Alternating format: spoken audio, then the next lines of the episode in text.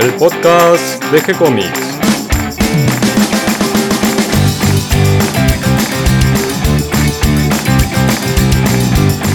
Muy bienvenidos a un nuevo episodio de G-Comics, el podcast donde hablamos de todas las técnicas necesarias para realizar un cómic, cómo dibujar un manga y todo el conocimiento requerido para dibujar esa historieta que tenemos dando vuelta en la cabeza.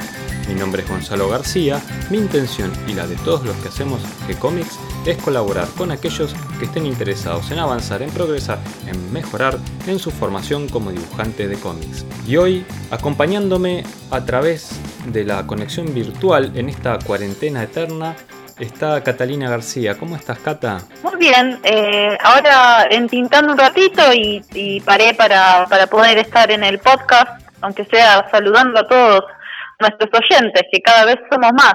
Sí, parece un eslogan eso, ¿no? Cada vez somos más. Eh, y es así, por suerte, bueno, tal vez es una de las cosas buenas que tuvimos en el sitio a partir de, de este encierro, que la gente está más conectada en Internet y quiere aprender cosas, quiere conocer y aumentaron enormemente las, las cantidades de, visitantes en el sitio, lo cual nos alegra muchísimo y nos entusiasma para decir, bueno, algo de todo esto que estamos haciendo es útil y sirve para algo. Sí, la verdad, es bueno saber que la gente recurre al sitio para, para aprender y para, para conocer experiencias de otros artistas, que, que creo que, que nos sirve mucho para incentivarnos y trabajar. Y todas las semanas vamos subiendo más contenido. Hoy traemos un tema que me parece interesante. La otra vez estuvimos hablando del papel de los editores. Hoy vamos a hablar de una gran editorial, la editorial Novaro. Podríamos llamarla la gigante de México. Una editorial que publicó para toda Latinoamérica no solo los superhéroes norteamericanos, sino también las historietas de Disney y varias de las historietas de BD por primera vez las conocimos aquí en Argentina a través de ellos. Y no solo eso, también con el tiempo hicieron la producción de sus propios títulos. Así que bueno, el tema de hoy, junto con Mario Borkin y con Claudio Díaz, vamos a hablar de Editorial Novaro de México. Pero antes de ir a eso, Cata, me gustaría que charlemos un poquito de nuestra realidad actual. Algo interesante que vi que se está produciendo en estos días es la, mm, la organización de eventos pero en línea. Esas ferias a las que estábamos acostumbrados a ir presencialmente, a contactarnos con los dibujantes, con los guionistas, con los editores, con los fancineros, ahora se han trasladado al ambiente virtual y han inventado, me parece que muy creativamente y con, como una buena manera de conectarse con los lectores, un recorrido eh, desde las pantallas. Sí, es interesante porque el evento del que ahora voy a nombrar, que se llama eh, Finder. Eh, es interesante porque es un evento que está llevado adelante desde la ciudad de Buenos Aires y no solo podés comprar las historietas online, sino que además hay talleres y entrevistas, todas gratuitas, ah, y también narración de cuentos que van a, poder ver de forma online, en vivo, eh, por distintos artistas y escritores, dibujantes, etcétera. Algo también parecido está haciendo la Crack Bam Boom, que va entrevistando semana a semana a través de su eh, Instagram, ¿cómo se dice? Perdón, falta de conocimiento. Instagram Live. Ahí está, el Instagram Live. Hace cada semana entrevistas a distintos editores. Sí, que está bueno como forma de difusión y también para que para que el evento en sí no, no pierda no pierda lugar también, ¿no? Ya que hay que estar posponiéndolo y todo eso. Está bueno que, los eventos no pierdan esa vigencia y esa presencia que, que tienen todos los años. Al final de la charla del día de hoy vamos a hablar un poquito de la actualidad desde el lado de las librerías con Claudio Díaz aprovechando sus experiencias de entelequia. Eh, pero pienso que todo esto es una forma de tratar de continuar conectado con los lectores, de poder acercar los libros desde las editoriales y que no se pierda el interés también por el papel, porque en definitiva lo que los editores venden es los libros en papel y es a través, por lo menos hasta ahora, el medio que logran los dibujantes y los guionistas que de alguna manera su trabajo vuelva económicamente. Sí, y no solo, no solo en las editoriales, sino también los dibujantes y los escritores están ofreciendo también sus clases online como forma también de, poder seguir enseñando, ya que con esto de la cuarentena no, no, nos podemos reunir para, para aprender y bueno, hay que encontrar también otros medios para, para poder seguir enseñando y aprendiendo. Sí, muchos dibujantes incluso están aprovechando estas estos cursos online también para actualizarse en, sus propios conocimientos. No solo los que quieren aprender son eh, los futuros dibujantes, sino muchos ya dibujantes profesionales también queremos aprender y continuar mejorando nuestro trabajo. Bueno, es que nunca se deja de aprender en el mundo del arte. ¿Y dónde podemos ver estos cursos? Porque a veces lo difícil es enterarse que están estos cursos quién los dan, cómo inscribirse. Bueno, yo recopilé eh, entre mis contactos, conocidos y gente que, que también me, me, envió muy amablemente a través del chat de Facebook. Eh, los pusimos todos en, en la sección de agenda, que tenemos una subsección que se llama talleres y cursos, donde compartí los flyers y los contactos de distintos artistas que ofrecen sus enseñanzas y sus conocimientos de forma online. Esto de sección con subsección empieza a parecerse un ministerio. A medida que el sitio va creciendo ya no nos queda lugar para poner eh, los botoncitos del menú, ¿no es cierto? Sí, pasa que después además el diseño web se nos empieza a confundir más todavía y hay que estar eh, resumiendo para que sea más fácil de, acceder también, porque después se transforma en un laberinto que, que tampoco encontramos nada. Claro, claro, la idea es justamente eso, que se llegue fácilmente a la información y que todos encuentren eso que están buscando.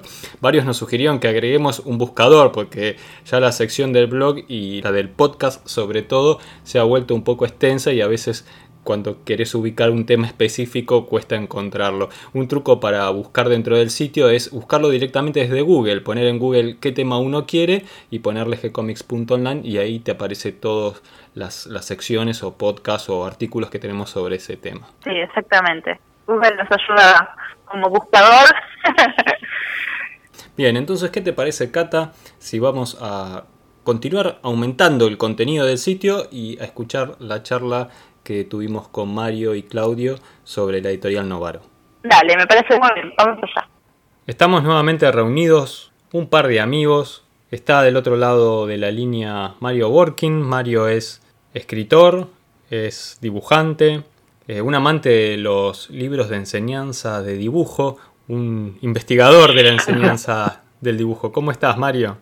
Hola Gonzalo, ¿cómo te va? ¿Bien? Bien, y también vamos a saludar a Claudio Díaz, también escritor, eh, vendedor de historietas, eh, fantasioso, guionista de historietas también, y, dibujante. Yo vi algunos dibujos tuyos. Claudio, ¿cómo estás? ¿Qué tal? ¿Cómo estás, Gonzalo? ¿Qué tal, Mario? Sí, una vez he dibujado, ahora, ahora por suerte me dedico a escribirlo más.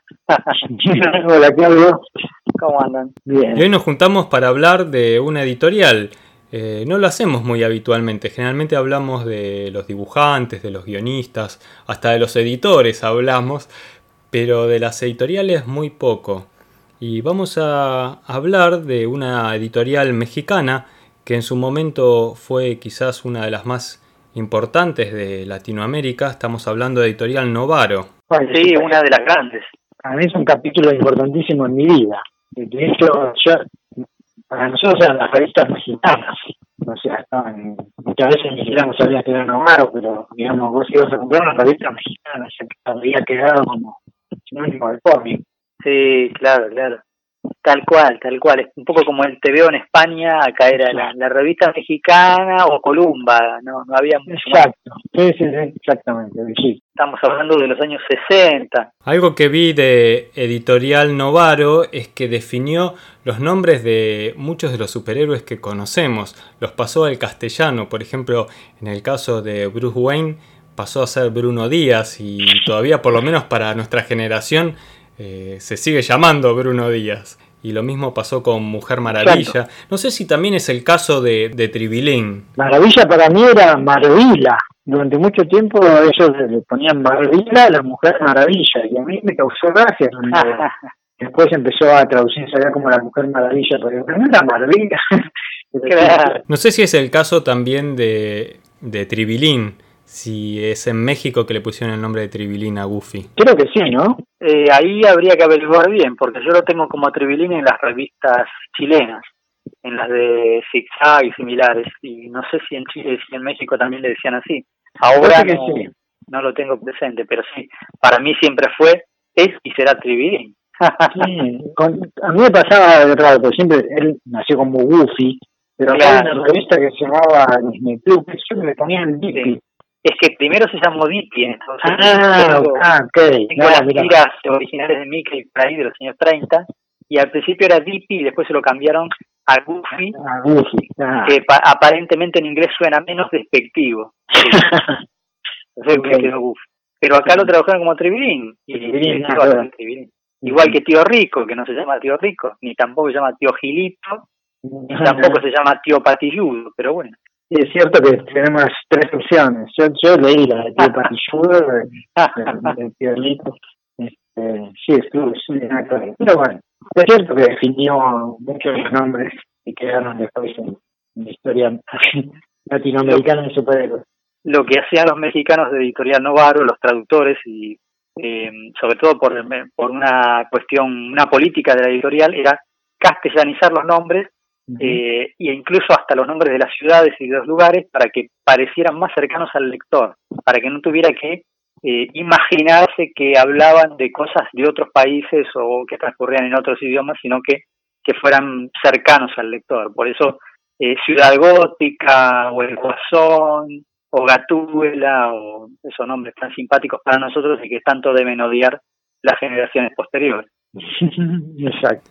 Algo que es importante destacar de Editorial Novaro, que si bien no, no son los que inventaron la historieta en México, sí son los que le dieron una jerarquía más alta al cuidar las publicaciones, al tratarlas con especial cuidado en la parte de la edición, es como que ayudó a jerarquizar la historieta dentro de México, que ya tenía su público, tenía México sus propias producciones, y Novaro eh, empieza haciendo fuerza a comienzos de la, década del 50 con eh, las historietas de superhéroes norteamericanas. Sí, lo que pasa es que, vos puesto regime, Claudio, lo que es interesante en Novaro es que es como si una editorial grande acá, Planeta, Sudamericana, pues, apueste por las historietas, porque tenía en realidad una industria editorial que hacía libros y, muy, muchos de los libros están dedicados, si no me equivoco, a hacer manuales o cosas de, para el colegio. Y, el tipo quiso hacer historietas desde una editorial, cosa que, que era novedoso. Y es cierto que con una calidad muy superior a la que había y con un intento también, como la BD belga eh, digamos, con cierto grado didáctico, ¿no? Con la manera de que la gente aprendiera a leer o, eh, bueno, vamos a hablar vos, pero aparte de las historietas americanas, ellos hicieron muchas cosas al estilo los cuentos que hacían en, en Bélgica, viste, y la web del Paul, eran vidas ejemplares y claro, sí. había como un intento de llevar la historieta y llevar la cultura a todos lados. Sí, sí, sí. Y eso creo es muy, muy valioso, va.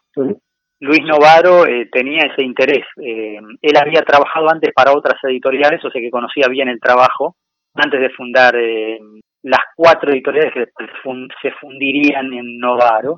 Eran cuatro líneas editoriales que fundó él, dedicadas a algunos títulos infantiles, a, títulos de Disney, algunos que eran de divulgación y bueno y otros que hacían manuales como vos decís. Y al final después eh, primero imprime en las mismas máquinas que la editorial La Prensa eh, pero tuvo algunos eh, altercados porque no le daban mucha bolilla primero en las editoriales en las cuales él participó no querían cómics. Y cuando él se independiza y forma estas cuatro editoriales mini editoriales no le daban la, la importancia suficiente y debe haber tenido algunos problemas que no conocemos porque ha pasado muchos años de distribución o de impresión. Y finalmente cuando funda Novaro él eh, invierte en su propia imprenta. Novaro pasa a tener primero una imprenta una máquina eh, con la que imprimía sus cómics y luego a, través de los años va apostando las eh, ganancias que va teniendo a más máquinas y a más plantas de impresión, llegando a tener en varios países, incluso hasta en España. Eh, o sea que ya no solo fabricaban los cómics en México para importar y distribuir por toda Latinoamérica y España, sino que también imprimían en otros países. Pero ahí ya me estoy adelantando mucho en la historia. La cuestión es que empiezan con los personajes de Disney eh, y luego ya por el año 51 empiezan con Superman y de ahí con todos los superhéroes, eh, principalmente de la DC Comics, y eh, con los eh, animales, eh, los personajes así, em, funny animals, que le dicen en Estados Unidos, que son, por ejemplo, la zorra y el cuervo, em, el conejo de la suerte, el tuco y tico. Porky, tuco y tico, claro, las urrecas parratinas y tantos personajes más que a mi entender eran fascinantes, eran grandiosos. Por lo que yo entendí, creo que él hizo un convenio con Disney directamente. sí, exacto. Y también publicaba eh, material de la revista Tintín. Eh, tengo entendido que fueron los editores de Alex y de Dan Cooper y de Tintín para Latinoamérica, por lo menos en un comienzo. Yo eso me enteré ahora porque salían Domingos Alegres. Yo siempre tuve la idea, porque acá el editorial de bebé siempre fue de Chile. Claro. Pero es cierto que Domingos Alegre, que es una especie de caballito batalla para todo lo que nos sea de y, y, de él. No, y de esa, esa era mi preferida, mía. Claro, porque y ahí pasaban cosas de ver que publicaron eh, Dan Cooper, que es el piloto, viste, Michelle Bailan, que salían en la cara de y aparentemente una de Alex, sí, tenés razón. Yo eso lo tenía totalmente eh, negligencia, no sé si acá la editaron o yo no la vi, pero pero sí. No sé si se habrán distribuido acá, pero sí, obviamente los, los ejemplares todavía circulan hoy entre los coleccionistas, así que por ahí se imprimieron en México y acá no llegaron. Ah, ¿sabes dónde se imprimieron? También en España. En España se ah. reimprimieron, los mismos de Novaro.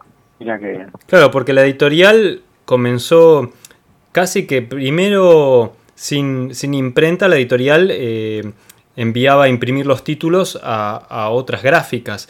Eh, como vos contás, Claudio, luego compra sus propias máquinas y va ampliando una planta que inicialmente es pequeña hasta llegar a ocupar una manzana completa e incluso teniendo plantas gráficas en otros países como por ejemplo en Panamá o reimpresiones como se hicieron en Perú o en España y que llegó a toda Latinoamérica, a España y también a, regiones más lejanas, en cualquier otro lugar que se hablase castellano, como por ejemplo en las Islas Filipinas. Exacto.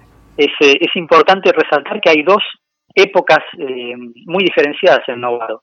La primera, que va desde el 50-51 hasta el año 64, en la cual el director editorial y el que el manda más era Luis Novaro, y el director artístico o literario era Octavio Novaro, su hermano. ambos se llevaban muy bien y a pesar de que tenían ideas dispares, eh, eh, la verdad que se comentaban bárbaros porque uno era un bocho, el primero Luis Novaro era un bocho en lo económico eh, y creó una empresa como empresa, que a veces uno pierde un poquito el, el, objetivo. Vos oís que, de gente que se junta y quiere hacer un emprendimiento, poner una editorial o, sacar una revista y vos te das cuenta que en realidad son amigos que están tras una aventura. Y lo que hizo Luis Novaro con su hermano fue algo completamente distinto, fue pensar en una empresa que diera ganancia. Y así laburaron los dos hasta el año 64, que después Luis Novaro decide retirarse, se cansa y se va a vivir de sus ganancias. Y la empresa pasa a tener un montón de accionistas distintos que no se ponen del todo de acuerdo. Y desde el 64 hasta el 84, 85, eh, hay una serie de malas decisiones eh, de ampliar el pulpo cada vez más, pero sin que cubra los gastos, mandar revistas al extranjero sin cobrarlas, a cobrar a, a, varios meses después, eh, las revistas que no se venden no se devuelven ni se mandan a destruir, sino que se reentapan y se vuelven a poner a la venta con un precio más bajo, lo cual eh, eh, impide que se vendan los números nuevos, porque ¿quién va a comprar el número nuevo de Superman cuando por eh, menos plata puedes comprar tres rentados de Acme Agency y bueno, fueron decisiones que la llevaron hacia, hacia el declive que finalmente terminó ocurriendo. Quería resaltar eso, que eran dos etapas muy distintas y que nosotros conocimos las dos acá en Argentina. ¿Qué revistas llegaban acá a Argentina? Porque la cantidad de títulos es gigante. Creo que, que no hay ninguna colección completa entre los que se dedican a recolectar ejemplares antiguos de la editorial Novaro. Siempre falta algún título que, está perdido ahí y que aparece en alguna colección perdida en algún lado. Y, y bueno, me imagino que no todo el material llegó aquí, solo una parte. Medio extraño, ¿no? Porque yo, qué sé yo, capaz que encontraba personajes que eran de la Liga de Superhéroes, de la Liga de la Justicia o lo que sea, en, en alguno de los títulos, porque bueno, vos por ahí tenés mejor, pero lo mismo sale de casi todo el año que eran dos series de televisión, a veces incluía algún superhéroe. Creo que el relato fantástico, no me acuerdo, había otro varios donde, pobre, un relato como Atom o, o, El Hombre Halcón, o claro. esos, esos medios parecían tres o cuatro series a la vez, no sé si hay una continuidad así lógica. No, trataban de organizarlo, pero no se preocupaban mucho en eso porque el objetivo de eso era que la, el lector podía comprar una revista y no necesitara la siguiente para ver cómo terminaba la historia. No es como ahora que te enganchan con una saga de 12 números, mínimo. En esa época vos te comprabas un Batman y el Batman traía dos o tres historietas completas, eh, un Superman mismo, o si te comprabas Domingos Alegres, te traía tres o cuatro historietas completas, eh, en general basadas en personajes de televisión. Después estaba clásico del cine, que traía películas, y estaba, como han mencionado antes, vidas ilustres y vidas célebres que traían eh, personajes importantes de, la civilización o del desarrollo de la ciencia o vidas de santos. Eh, una vez Novaro publicó un especial eh, que por suerte lo tengo sobre la vida de Jesucristo, que tiene como 64 páginas.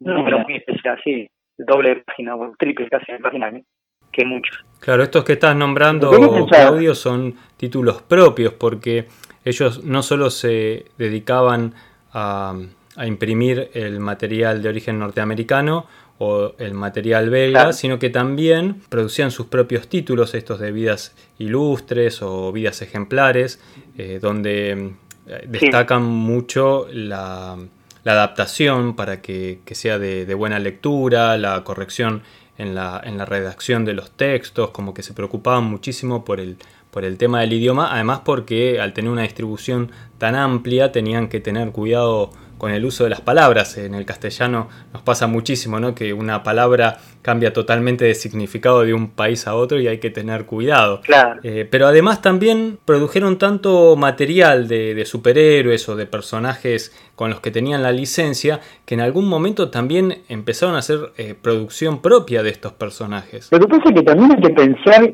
el espectro que abarcaron, porque va desde todas las, las primeras obras de Kirby Simon digamos, o sea, todo lo que sea el material del espacio o los, eh, ¿cómo se llaman? De, Challengers, no, no me acuerdo cómo lo en castellano. Eh, titanes planetarios.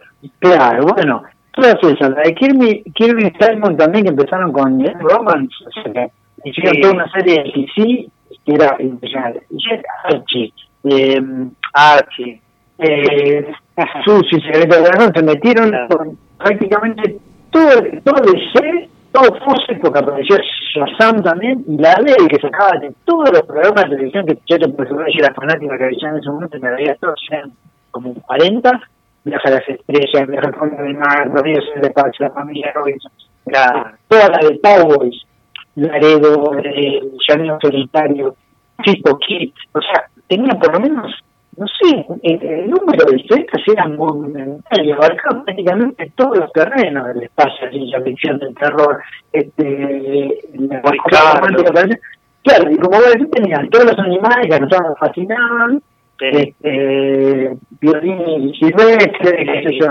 más todo lo de Disney, y encima tenías, si no me equivoco, eh, que en realidad se me cansó, la pequeña Lupe, Viquita, este, y, y, y, siguen las cosas, yo no me acuerdo, pero eran impresionantes las cosas que abarcaba el espectro americano. Sí, sí, sí. Sí, yo seguía más que nada dos títulos, que eran Domingos Alegres y Chiquilladas. Chiquilladas porque traía historietas humorísticas, a veces, como decís vos, mexicanas, eh, y, me parecían fabulosas, muy graciosas. Y Domingos Alegres porque siempre traía series.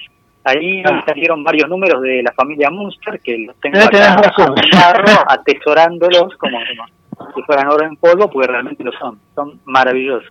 Eh, así como me gustaban estos títulos de Domingos Alegres y Chiquilladas, no me convencían nunca los de superhéroes, pero eso porque de chico a mí eh, no me terminaba de convencer el tema del superhéroe, no, fue sino hasta más de grande que empecé a leer superhéroes. Ah, Domingos Alegres fue más a, la ciencia ficción, había uno Magnus. Sí, Magnus, sí. Claro, se luchaba con los robots. En los robots. Todos los más fantásticos eran Domingos Alegre, por eso te gustaba más. Sí, sí, Doctor Solar. Puede ser que por el lado de los superhéroes eh, haya críticas con respecto a las traducciones, más allá de los cambios de nombre o, de convertir al castellano ciertos nombres, como que no eran realmente fieles las traducciones. No, no, eso eh, después solo voy a mandar un escaneado de una original y una de, Novaro que la tengo acá para comparar. Eh, por ahí en el, en el globo original decía, eh, mira Robin, así está el guasón y su banda, corramos tras ellos. Y Robin le decía, sí, no hay que perder un instante. Y en, y en castellano decía, Robin, ahí van los pillos. Sí, contestaba Robin. Y era así.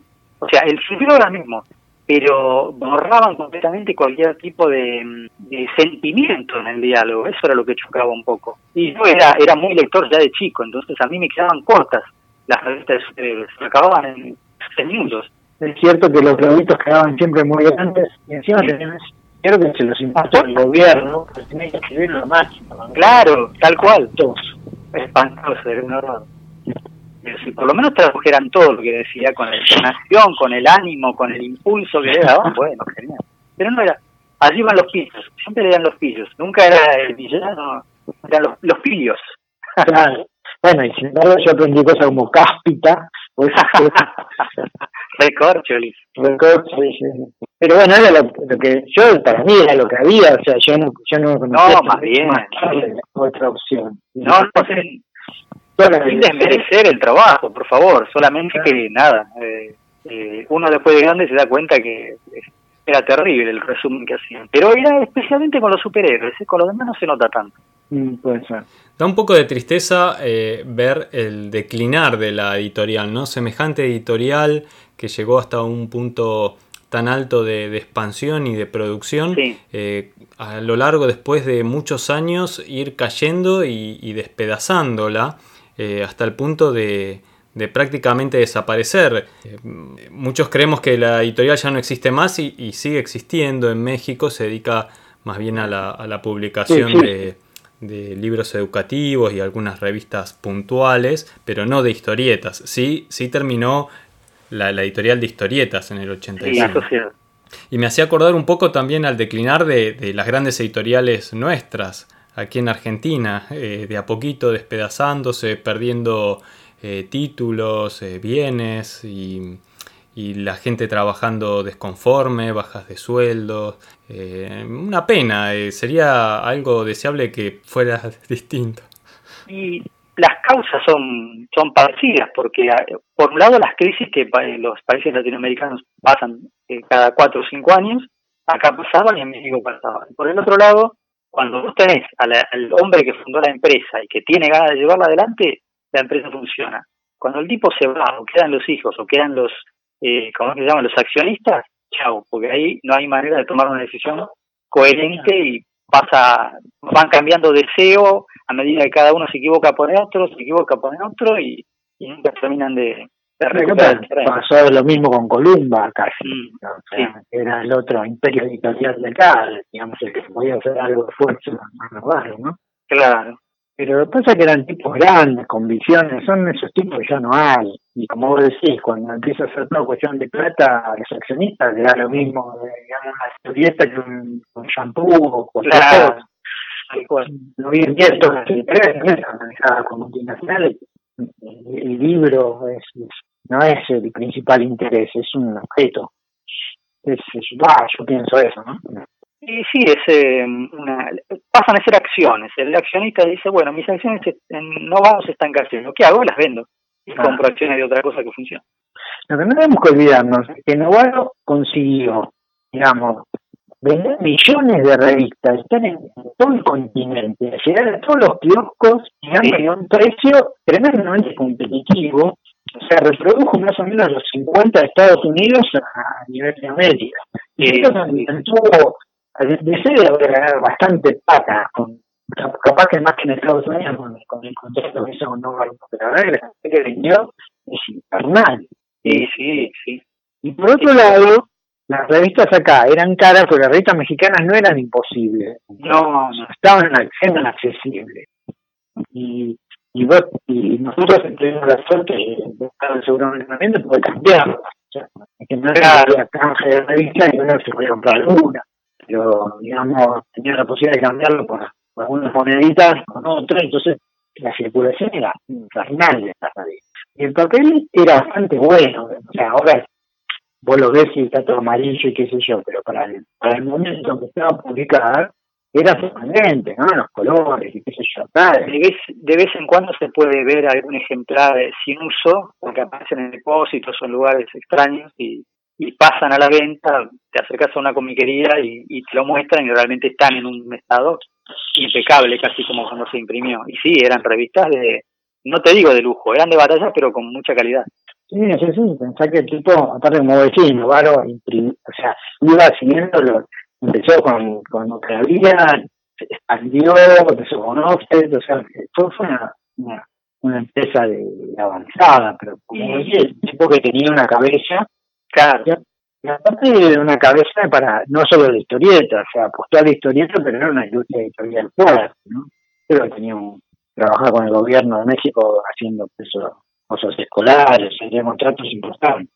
Además, se publicaron libros, no solo libros de para la escuela o libros de manuales o como esa colección Joyas del Saber. Ah, sí, Joyas del Saber. También hicieron una colección de, de estampas, ¿te acordás? Que se recordaban se pegaban. Sí, sí, sí. Pero además hicieron, eh, publicaron libros de pulps, eh, al estilo como la colección de Tarzán de Burroughs, Ah, mira. Yo todavía tengo algunos y tengo incluso de Carson de Venus, impresos por la editorial Nova. Ah, qué grande. Y esas eran unas traducciones impecables, te puedo asegurar porque los comparé. Son unas traducciones, las de las novelas son unas traducciones de lujo, increíble. Bueno, porque ellos tenían, eh, publicaban Tarzán, digamos que acá llegaba Tarzán, eh, este, Turo, qué sé yo, había claro, variedad y, y Tarzán se vendía muchísimo, eh, es muy popular en, ese sí, sí, sí, se vendía mucho. Aparte tenían un montón del oeste, cualquier cantidad de oeste. tenían, en lo que pasa en ese momento había como seis o siete series, estamos hablando de Maverick, Batmaster, había, pero se Batmaster, son cierto. Y todo eso, eh, como decís, Domingos Alegre, pum, ahí estaba. Caravana, Caravana también salía en Domingos Alegre. Claro, sí, sí, Laredo había había muchas muchas. Sí la verdad que la variedad era enorme. Los dibujos eran buenos porque la mayoría eran nunca he visto Valle de Pasiones me hubiera gustado ver si si, razón, no. habían hecho. Era muy larga como como Bonanza. Yo Bonanza, pero Bonanza salió. Ah no sabía Bonanza sí Bonanza salió salió la gente 86 Ah, tenés razón. Y la gente de Cipol seguro, porque... También, sí, la gente de Cipol salía, salía mucho. Recuerdo haberlo visto mucho. Sí, sí, esa es una de las de, las que más más me acuerdo. Mm, y después me acuerdo de que habían publicado en clásicos del cine eh, la versión de Hércules, de la película Hércules, que debe haber sido la versión de Steve Reeves, la italiana, ¿no? Hércules.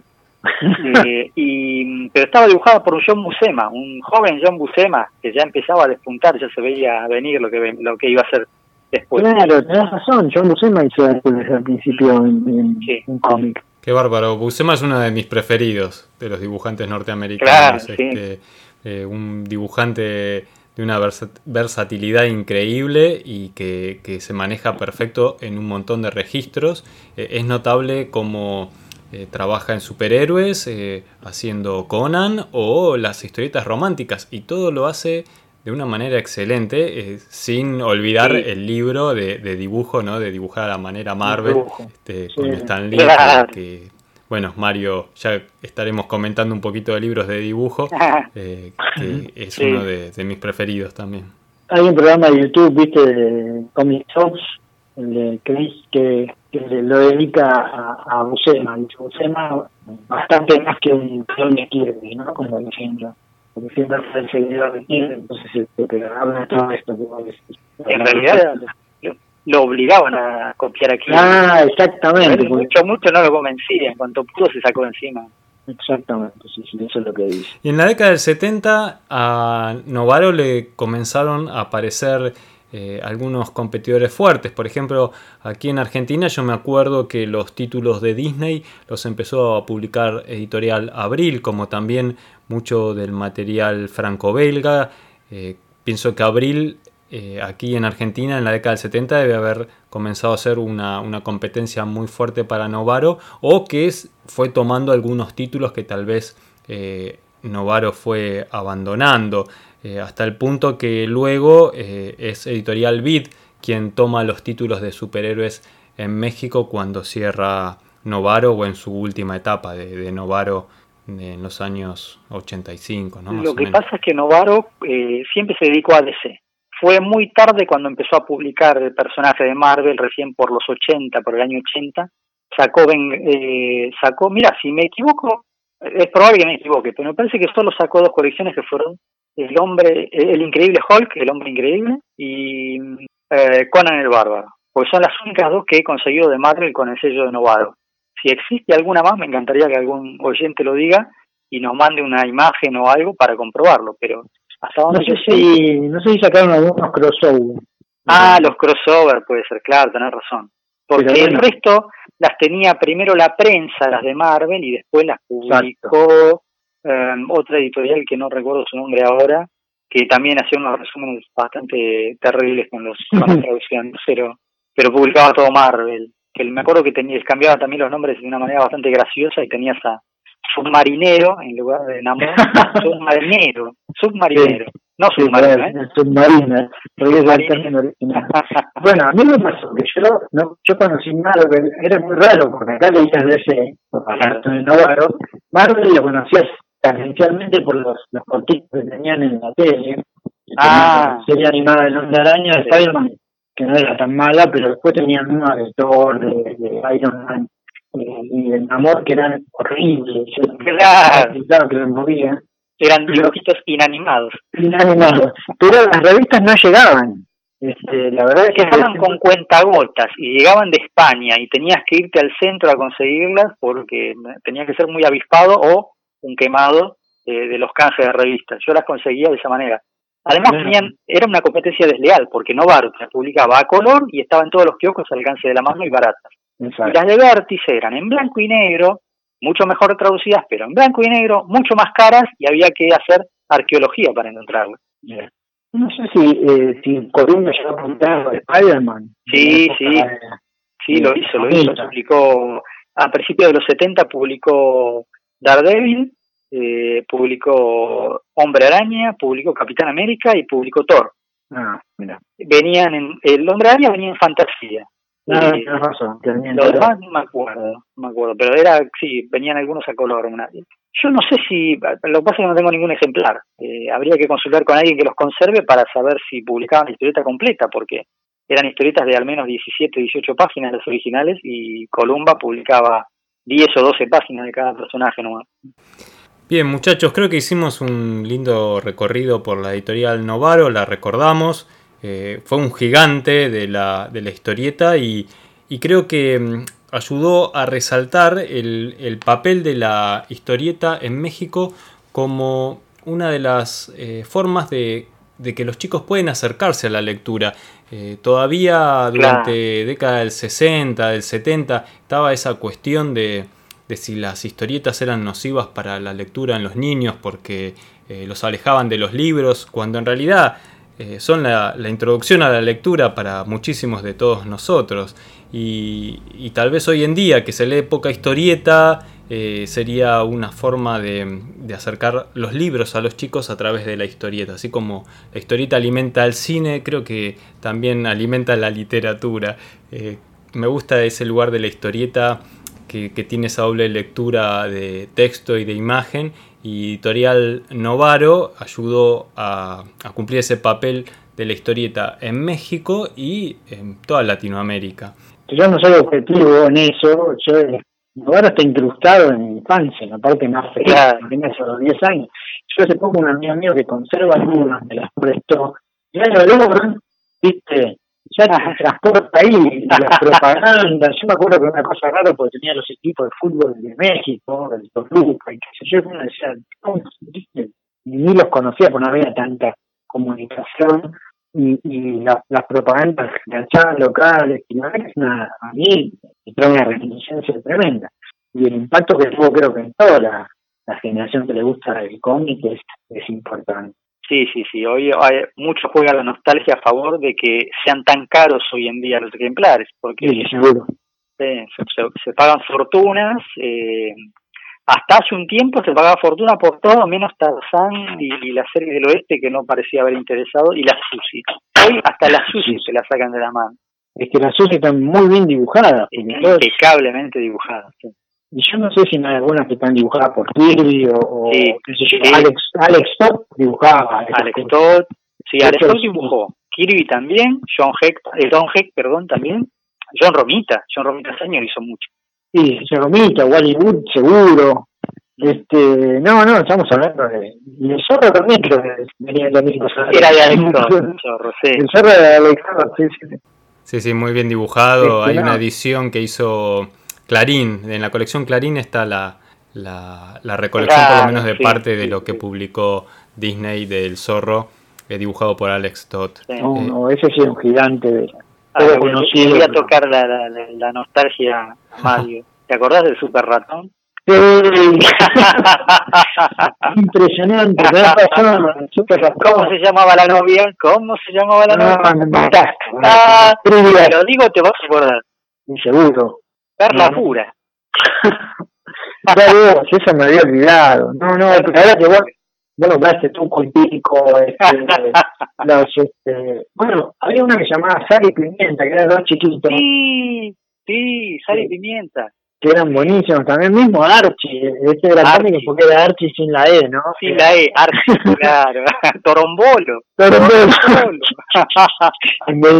sí, sí, sí. No, es genial, no, por eso te digo, tenía, una, un espectro gigantesco. Daniel el Travieso. Daniel el Terrible, sí. Daniel el Travieso se llama, tenés razón. Sí. Y, y, yo no sé, creo que, a ver, así como publicó eh, Yo creo que también, yo no sé si hizo cosas, pero seguramente van haber hecho cosas de la EC, ¿no? Mira, no, a la EC no la publicaron, pero publicaron ah. sí relatos de horror de otras editoriales no tan, tan fuertes. Publicaron mucho material de horror en cuentos de misterio, en esos títulos de... Eh, ah, sí, pero tenía idea, pero no, yo no, no era mi género favorito, entonces no. No, no, no. A la EC no la tradujeron, pero tradujeron otras eh, de la competencia, que ahora no se me vienen a la mente los nombres, la otra que sí me encantaba a mí era Fantomas, que por lo que me enteré, ellos la siguieron ellos después de la, sí. este Fantomas eh, a mí también llegaba acá y no me acuerdo cuál de esas salía. Y después tenía esas cosas raras, yo era fanático ponerle del halcón de oro, que no era muy conocido, el halcón negro, ¿viste cómo se llamaba? El halcón negro, claro, sí. Y también entonces ver que salía en algunos en algunos números, pues saltaba, qué sé yo, era muy cómico. Este, a mí mismo pasó con personajes como el espectro, eh, el doctor destino y qué sé yo, que salían a veces en unas colecciones, a veces claro. salían, bueno, llamaban campeones de la justicia en vez de la Liga claro. de otra de, las adaptaciones mexicanas. Sí, sí. Y, bueno, por eso es tan difícil coleccionar a veces, porque eh, o coleccionás la cabecera que se llama poner Domingos Alegres o TV Mundial, o coleccionas el personaje que viene, que puede ser Maverick o, no sé, eh, Bonanza. Entonces no sabes dónde va a salir, dónde sale el siguiente, y bueno, tenés que... Y no existen, eh, por lo menos no existe completo un catálogo, no existe un, catálogo completo al día de hoy. Entonces, eh, ni siquiera los grandes coleccionistas saben si tienen todo. Son miles y miles y miles. Ah, y un dato más. Mirá, este no lo quería dejar afuera cuando mm, cierra la editorial, lo anuncia un poco de un día para otro, hacen una misa, juntan a los trabajadores, a los a los capos, todos hacen una misa, dicen el lugar y dicen, bueno, se acabó, no trabajamos nunca más. Eh, y a los eh, empleados les pagaron con qué, imagínate. Con revistas. con, revistas. ¿Cuánto?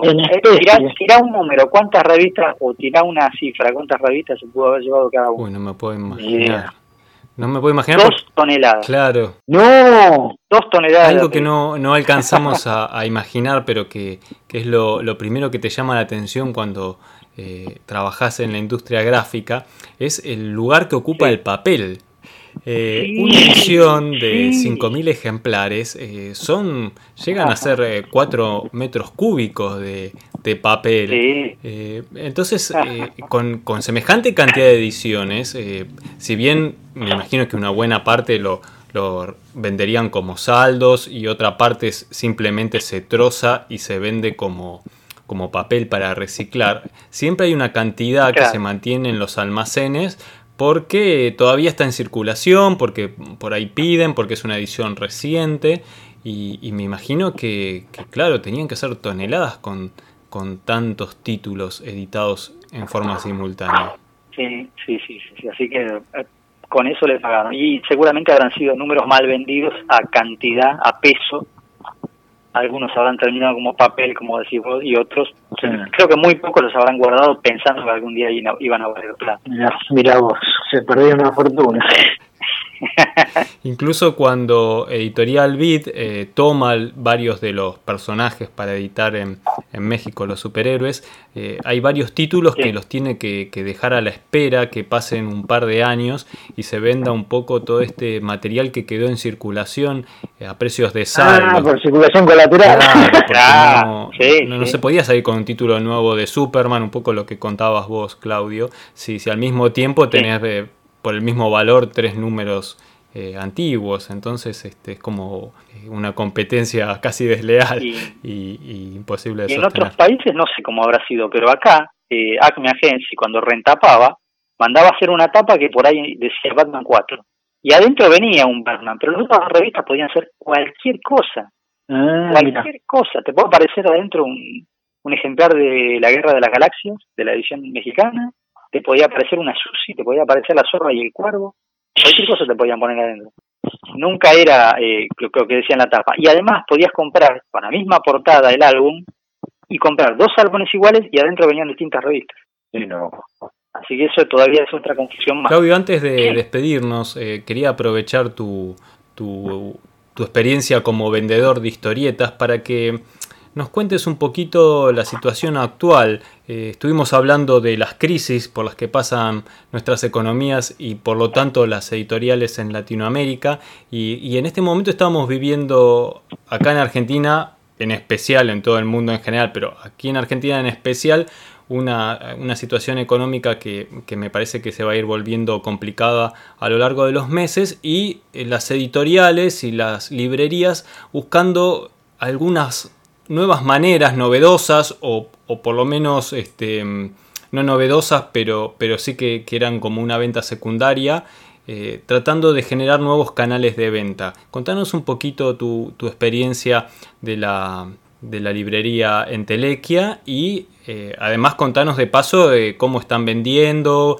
eh, contá que está funcionando y cómo, cómo puede hacerse la gente de, libros de historieta en Entelequia. bueno, vamos con la última parte primero. Eh, Entelequia está funcionando a puertas cerradas, o sea, solamente se puede comprar online a través de la página, a través de Facebook o a través de Instagram.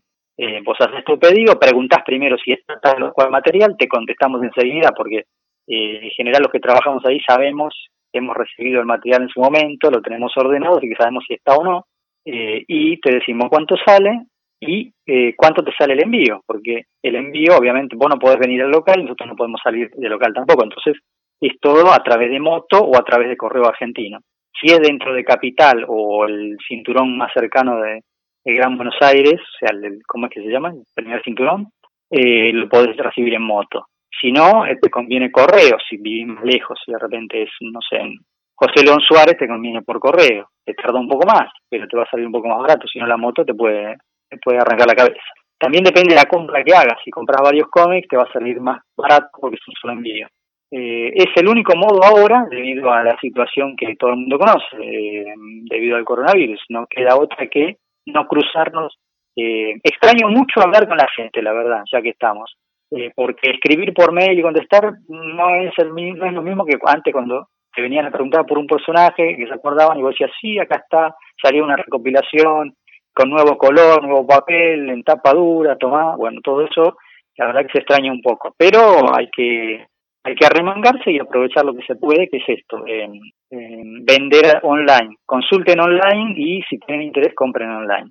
Y lo otro, con respecto a la crisis, em, ahí es un tema que yo creo que, por más que todo el mundo lo analiza, no creo que nadie tenga la solución, porque hay tantos factores en contra del cómic y el cómic se niega a morir que no sé cuál va a ser el cómo, cómo va a ser el futuro del cómic ni siquiera de acá a 10 años. Todo apuntaría a pensar que va a ser el cómic digital porque es el único que puede sobrevivir a una pandemia. Pero por otro lado, el cómic digital tiene que competir con muchos cómics digitales gratuitos. Entonces, lo que realmente se gana con el cómic digital es muy poco. Eh, y los artistas que antes, esto lo podrás contestar mejor vos, eh, Gonzalo, los artistas que antes vivían con una publicación que salía a kioscos ahora no viven, no llegan a ganar un sueldo con lo que se vende a través de la red. Eh, así que no sé, lo que sí, eh, sí se, puedo decir es que faltan empresas. Sobran editores, sobran dibujantes, sobran guionistas en el buen sentido, ¿eh? que sobran, no es que estén de más, sino que hay muchos, muchos editores, muchos guionistas, muchos dibujantes, pero no hay ningún empresario que le tome el tiempo al momento y eh, mucho menos eh, empresarios dispuestos a arriesgar una cifra significativa, porque ninguna editorial puede arrancar eh, dando pasitos cortos eh, y sacando, como veo a veces, y me da un poco de pena, sacan una revista, un número y dicen, con lo que ganemos de este número sacamos el 2 y eso nunca sucede. Una editorial debe tener el dinero suficiente como para que salgan al menos seis números para que, para que cuando el 6 esté en la calle ya han recibido las ganancias del 1, del 2 y probablemente del 3 y por lo tanto sepan si el proyecto es viable o no. Eh, son cosas que hemos aprendido con el tiempo. Eh, la verdad que sobre todo lo que estamos necesitando son empresarios con ganas de transformar al cómic otra vez en, un medio de vida para la gente y no eh, un gusto o, una vacación que se da a veces. Eh, yo lo comparo un poco con eso. Eh, me doy cuenta que los artistas que quieren desesperadamente publicar, publican y se van con su libro en la mano, contentos como si se hubieran ido de vacaciones a Disneylandia. Eh, pero realmente no, no van a sacarle un provecho económico de eso. Quizás lo que está faltando es alguien con, el, con la capacidad y la atención suficiente para transformarlo otra vez en un negocio en el buen sentido. Sí, y que tenga la capacidad de generar los, los nuevos canales de venta que, que son necesarios. Eh, otras librerías o comiquerías están haciendo lo mismo que ustedes, como por ejemplo la fábrica o la revistería, vendiendo a través del correo o a través de, una moto, pero creo que eso puede solo cubrir una parte de, de, lo que son las ventas, por lo menos con las que contábamos hasta hace unos meses. El, cierre de los eventos creo que es un golpe eh, duro para la, uh, editorial. Eh, en general, sobre todo las más chicas que están eh, poniendo mucho, mucho esfuerzo y mucho amor y que las, los eventos eran momentos de, encontrarse con el público y de generar una cantidad de ventas eh, importante para cada una de las pequeñas editoriales. Y, esto, bueno, obliga a repensar un montón de cosas, a pensar, eh, bueno, el cómic digital. Yo lo veo difícil lo del lado del cómic digital, porque más allá de que hay mucho cómic gratis, eh, creo que la, eh, ganancia del cómic digital estaba viniendo por el lado de poder mostrarlo, que la gente lo conozca, hasta incluso que lo lea y que si le gustó, después va y se lo compra en papel para tenerlo eh, guardado en, su biblioteca. y ese era el momento tal vez donde se acercaba en los eventos o, en las comiquerías que están distribuidas a lo largo del país. Pero ahora vender solo en digital, creo que mm, hay como un desinterés, no es lo mismo. Eh, si vos pagas por algo, querés tenerlo, no, no solo leerlo, me parece. Y, creo que el, espacio que encuentra en el ambiente digital la historieta es cuando es gratuito, cuando es para darse a conocer. Mario, no sé vos qué pensás desde tu visión tanto de médico que, nos ayuda con todo esto de, qué cuidados hay que tener y por otro lado tu parte creativa de escritor y de guionista eh, y de tipo pensante tan inteligente que tal vez eh, podés encontrar alguna vuelta a todo. Ah, mira, lo que está haciendo es lo que hay que hacer, o sea, esto es un incendio y, el agua no alcanza para apagar el incendio, porque no hay agua siquiera, porque no, tiene tratamiento el virus hoy en día, no hay ningún método que muestre ser efectivo. Con lo cual, lo único que hay que hacer es evitar que se siga propagando. Sea, desgraciadamente, con todo lo que nos hace pelota, lo que sea, es lo que hay que hacer. Sí. Es como, el incendio y vos querés salir a correr y bueno, andá, pero esto si te quemás, ¿entendés? O sea, eh, ojo, no es solo uno lo que se perjudica, tampoco si esto sale, esto va a volver como era antes, porque la gente va a estar sin peso, o sea, va a ser, va a ser difícil, digamos. Pero al margen de eso, ya eh, eh, lo que cambió es, ¿te acuerdas cuando hablamos con Jorge, mi amigo, que decía que la gran evolución digamos, que, representó la, la, imprenta fue lo que el medio, digamos, de contar historias pasó al libro y que ahora eh, la imprenta no es internet. Entonces, te guste o no, digamos, y lo que decía Jorge es que vos no podés cobrarle a un tipo, y no, no te que monetarizarlo por el lado de, decía, de, la vieja usanza, y quiero comprar algo, sino de que el tipo que publica esto en internet gana por otro lado, ¿ves? Por el número de entrada, por qué sé yo. Sea, que Claudio tiene, publica, no sé, tiene una página de, tierra incógnita y tiene dos millones de visitantes, la monetarización va a venir por otro lado, no por los no pagan por ir a tierra incógnita, pero Claudio va a cobrar por porque tiene dos millones de tipos, ¿entendés?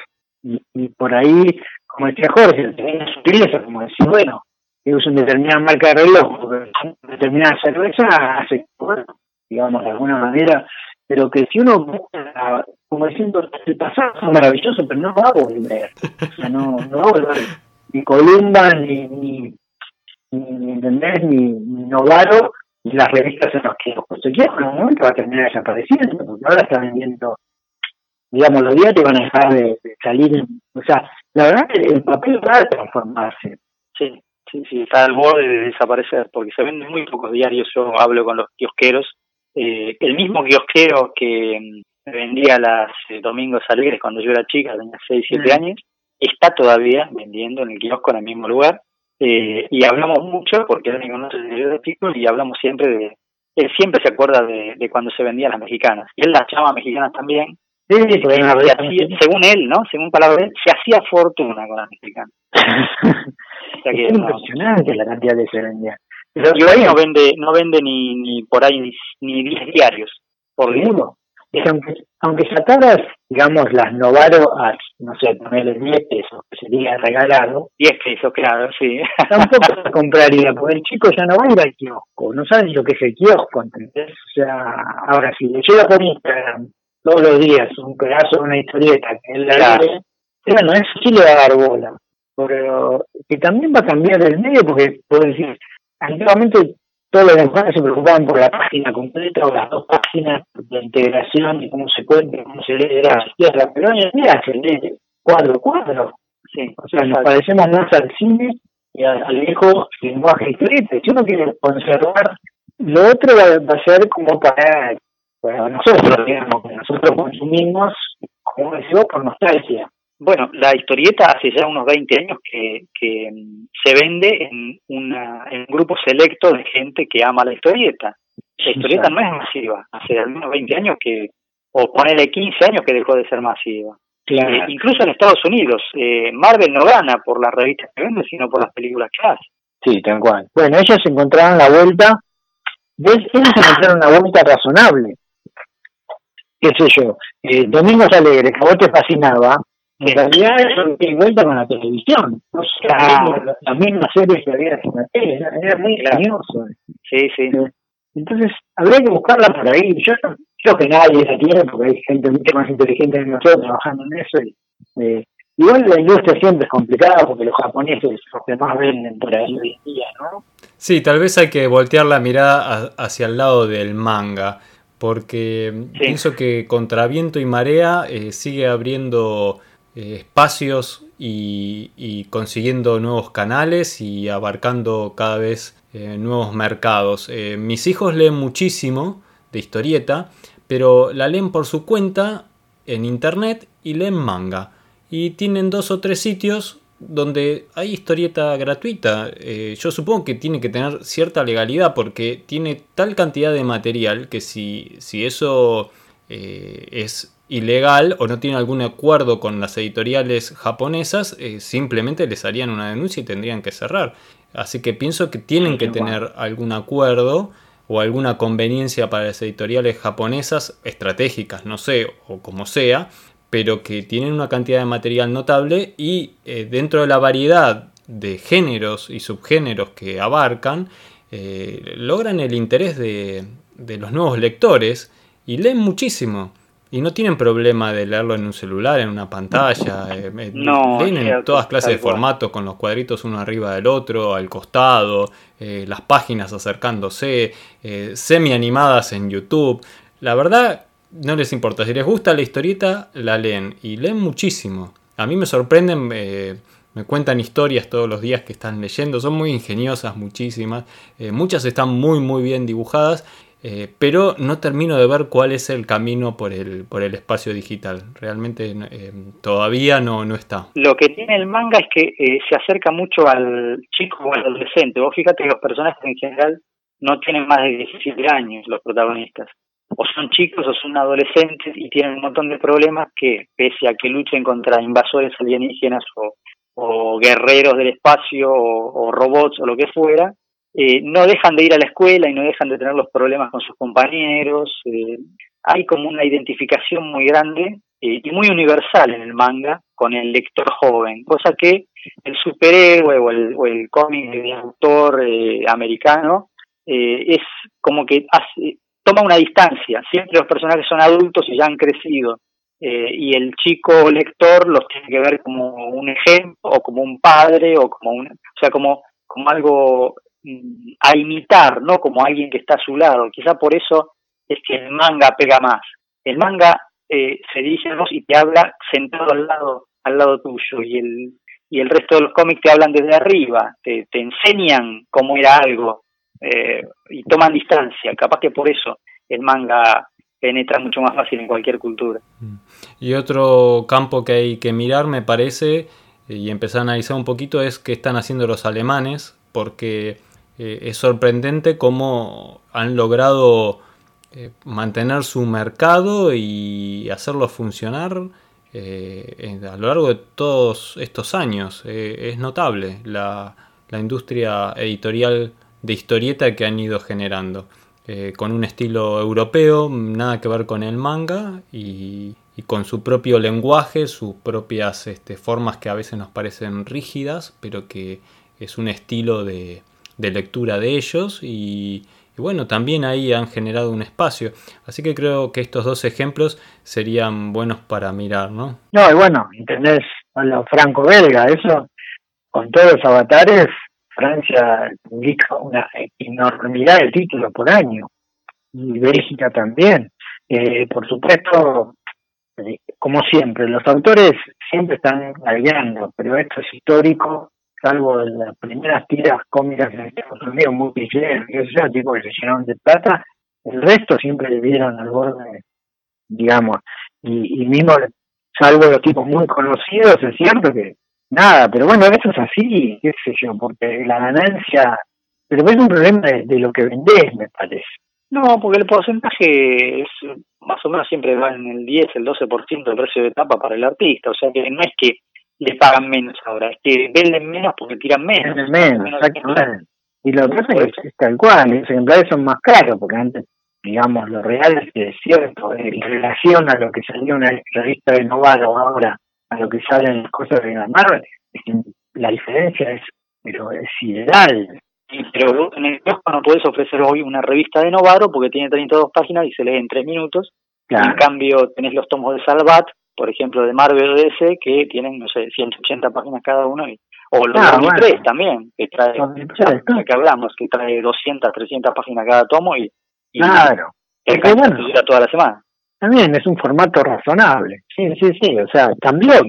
Y también yo. Ese es el asunto, claro, no, no, no es que sea mejor, es que es distinto. Es distinto, sí, sí, sí, sí, porque distintos son distintos los hábitos y qué sé yo. Por eso, la verdad que no, no sé, aparte yo creo que muchas de estas cosas aparecen de alguna vez y, y, pegan y otras no, y, muchas veces la gente tampoco sabe una cosa pega por la otra.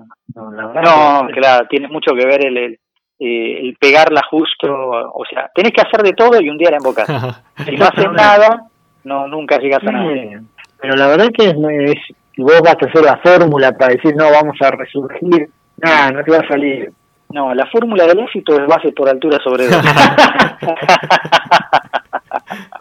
bueno, es cierto que nos hacen falta este, nuevos Luis Novaro, nuevos Columbas que puedan generar eh, desde abajo una editorial que crezca, que genere un espacio de lectores y de encuentro con, los dibujantes y los guionistas. Eh, creo que se está intentando muchísimo, eh, tenemos que usar cada vez más la, creatividad y buscar qué nuevos medios hay para, para, dar a conocer la obra y encontrar a los lectores. Y, y veamos lo que funciona, veamos lo, lo novedoso y las nuevas ideas y, creo que también mucho va a pasar por la cuestión de ayudarse mutuamente. Eh, algo muy lindo que estoy notando entre la gente de la historieta, eh, tanto en los editores como en la gente de las comiquerías, es que se dan la mano, ¿no? que se ayudan, se ven en qué, se pueden apoyar y, y generar a ver qué formas de acercarse al público, de poder hacer eh, llegar una, una, revista, un libro de, historietas. Eh, bueno, creo que, más o menos dimos todo un pantallazo, nos fuimos desde los 50 hasta hoy en día, hasta ahora este mismo... este y, al futuro y más allá. Así que bueno, a, seguir apechugando y dándole para adelante. Eh, muchas gracias, muchachos. Muchas gracias, Mario. muchas gracias. No, gracias a ustedes. y, nos encontramos muy pronto a, seguir hablando de historietas. ¿Cómo no? Muy bien. Hasta aquí llega el episodio de hoy. Espero que toda esta información les haya resultado útil e interesante. Le damos la bienvenida a todos los que se sumaron al episodio del día de hoy y gracias a todos los que siempre nos comparten en sus redes sociales y ayudan a que cada vez seamos más. Recuerden que pueden escucharnos en iTunes, en Evox, que también estamos en Google Podcast y en Spotify. Que si les gustó el programa pueden darnos un me gusta, escribirnos una reseña, pueden acercarnos sus sugerencias y propuestas a través del mail o a través de las redes sociales. Estamos en Facebook, en Instagram, en Pinterest y en Twitter. Eso, no me olvidé ninguno esta vez. Vamos. que además también pueden darse una vuelta por el sitio web de gcomics.online, donde van a encontrar un montón de historietas, manga, cómics que los dibujantes y guionistas comparten generosamente con todos nosotros. Además también tenemos una sección de relatos donde van a encontrar un montón de cuentos ilustrados y una sección de videos. Por ejemplo están los videos de Diego Arandojo y los videos de... César Vidal con Master Comics. Muchas gracias a ellos también. Gracias a todos los que nos acompañan siempre del otro lado y de este lado, a los que nos ayudan a compartir todo este contenido con ustedes. Y escríbanos que por supuesto les vamos a responder siempre con alegría y continuaremos publicando nuevos episodios. Muchas gracias a todos, muchas gracias Cata y hasta un próximo encuentro. Muchas gracias.